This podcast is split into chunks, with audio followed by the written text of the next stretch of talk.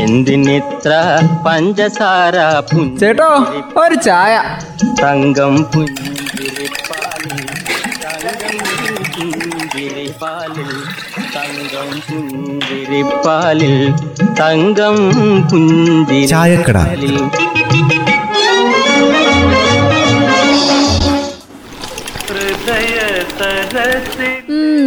ചെക്കന്മാരുടെ ചൂണ്ടയിടലും കളിയൊക്കെ നിക്കാൻ പോവാ. സ്കൂളൊക്കെ തുറക്കാൻ പോവാന്നല്ലേ പറഞ്ഞത്? ആ ഉടുത്തിയ കളിയൊക്കെ ഒഴിവാക്കി. ഇനി കളിയൊക്കെ സ്കൂളിലേക്ക് മാറ്റും. കളിക്കാരെ എണ്ണാനും കൂടും. അവയാഞ്ചില്ല സൗകര്യ. ഓ എങ്ങനെയെങ്കിലും ഒന്ന് തുറക്കട്ടെ.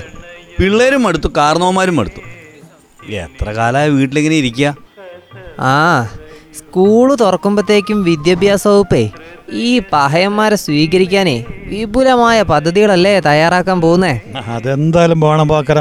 ലോക ചരിത്രത്തിൽ ഇങ്ങനൊരു ഒരു കാലഘട്ടം ഉണ്ടായിട്ടുണ്ടാവില്ല. അന്നേരം ഇനി തുറക്കുമ്പോൾ എന്തായാലും നല്ല തയ്യാറെടുപ്പ് തന്നെ വേണ്ടി വരും. അത് വലിയ പ്രാധാന്യമുള്ള കാര്യമാണ് എത്ര കാലം ഇങ്ങനെ അടച്ചിട്ടിട്ട്? സ്കൂളിന്റെ തന്നെ മോശമായി മാറിപ്പോയിട്ടുണ്ടാവില്ലേ? കുട്ടികൾ കളിക്കാത്തൊരു സ്കൂൾ സ്കൂളാണോ? അത് വേറെ ഒരു കെട്ടിടം അത്രയല്ലേ ഉള്ളൂ? ക്ലാസ് മുറികളെല്ലാം അണുനശീകരണം നടത്താതെ ക്ലാസ് തുടങ്ങാൻ പറ്റില്ല. അതൊരു വലിയ യജ്ഞം തന്നെയായിരിക്കും കേട്ടോ. അതൊക്കെ ശരിയാ. വളരെ ശ്രദ്ധിച്ച് തയ്യാറെടുപ്പുകൾ നടത്തി നടപ്പിലാക്കേണ്ട ഒരു തീരുമാനം തന്നെയാണ് ഇത്. ഈ കുഞ്ഞു പിള്ളേർ മുതലേ പന്ത്രണ്ടാം ക്ലാസ് വരെയുള്ള പിള്ളേരല്ലേ വരാൻ പോകുന്നേ? അതുകൊണ്ട് തന്നെ ഇത് ലാഘവത്തോടെ നടപ്പാക്കാൻ പറ്റുന്ന തീരുമാനമൊന്നും അല്ല ഇത്. പൊതുജനത്തിനാണും അപ്പനാണോ അമ്മനാണോ ഒക്കെ പൂർണായിട്ടുള്ള സഹകരണ ഇവയിൽ വേണു എഞ്ചാൽ മാത്രമേ ഈ കാര്യത്തിൽ ശക്തമായിട്ടുള്ള ഒരു തീരുമാനം എടുക്കാൻ പറ്റൂ. ഇതൊക്കെ ഒന്ന് പറഞ്ഞാണ്ടല്ലോ. ഒരു ദിവസം കൊണ്ട് പരിഹരിക്കാൻ പറ്റുന്ന ഒരു കാര്യമൊന്നുമല്ല. ഓരോ ദിവസവും ഓരോ മണിക്കൂറും ഈ കുട്ടികളെ ഇങ്ങനെ നിരീക്ഷിച്ച് ജാഗ്രതയോടെ ഇരുന്നില്ലെങ്കിൽ മൊത്തത്തിൽ കുഴപ്പം തന്നെയാണ്. അകലം പാലിക്കണമെന്നും ഒന്നിച്ച് കളിക്കരുത് ഇരിക്കരുതെന്നും ഇതൊക്കെ കുട്ടികളോട് പറഞ്ഞിട്ട് കാര്യമുണ്ടോ? അവരെന്തായാലും ഒന്നിച്ചു കൂടുമെന്നുള്ള കാര്യത്തിൽ ഒരു സംശയമില്ല ആ പൊതുജനങ്ങളെയും മാതാപിതാക്കളെയൊക്കെ ഉൾപ്പെടുത്തി ഓരോ സ്കൂളിന്റെയും സാഹചര്യങ്ങൾ മനസ്സിലാക്കി ഓരോ മോണിറ്ററിംഗ് കമ്മിറ്റിയൊക്കെ ഉണ്ടാക്കണം. നഗരപ്രദേശത്തെ സാഹചര്യവും ഗ്രാമപ്രദേശത്തെ സാഹചര്യവും രണ്ടും രണ്ടാ. നഗരപ്രദേശത്തുള്ള സാഹചര്യം എങ്ങനെയാണേലും ഗ്രാമപ്രദേശത്ത് ഉണ്ടാകുമല്ലോ ഓരോ സ്ഥലത്തു നിന്നും വരുന്ന കുട്ടികളുടെ സാഹചര്യങ്ങളാ ആദ്യം വിലയിരുത്തേണ്ടത്.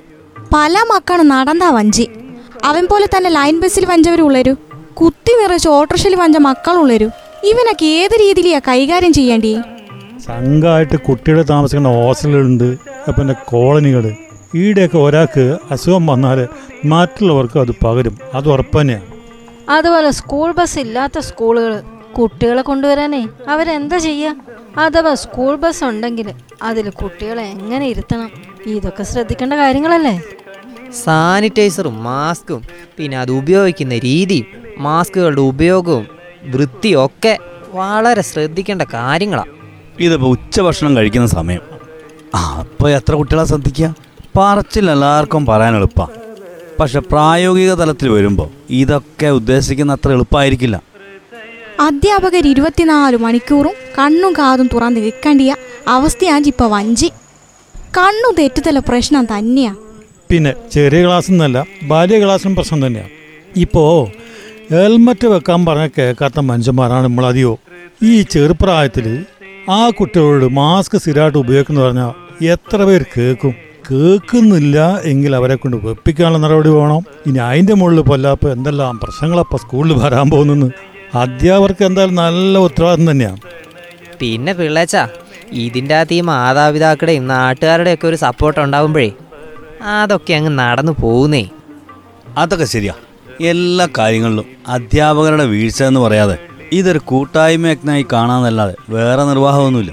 വരുത്ത മക്കളെ അധികയച്ചു ബാധിക്കയച്ച് വിലയിരുത്ത പടിഞ്ചാക്കും വരുത്തത്തുണ വാഹകരയച്ചു മക്ക മാറടെ ഇപ്പൊ നോക്കാണ്ടിയേനുള്ള വലിയ ദൗത്യമാണ് ഈ കലാലയങ്ങൾ തുറക്കുമ്പോൾ ഏറ്റെടുക്കേണ്ടി വരുന്നത്. കരുതൽ സംയമനവും ഉണ്ടാകേണ്ട നടപടിയെന്ന് കരുതി പ്രവർത്തിക്കുക. എന്തിനിത്ര പഞ്ചസാര ചേട്ടോ ഒരു ചായ. തങ്കം പുഞ്ചിരിപ്പാലിൽ തങ്കം പുഞ്ചിരിപ്പാലിൽ.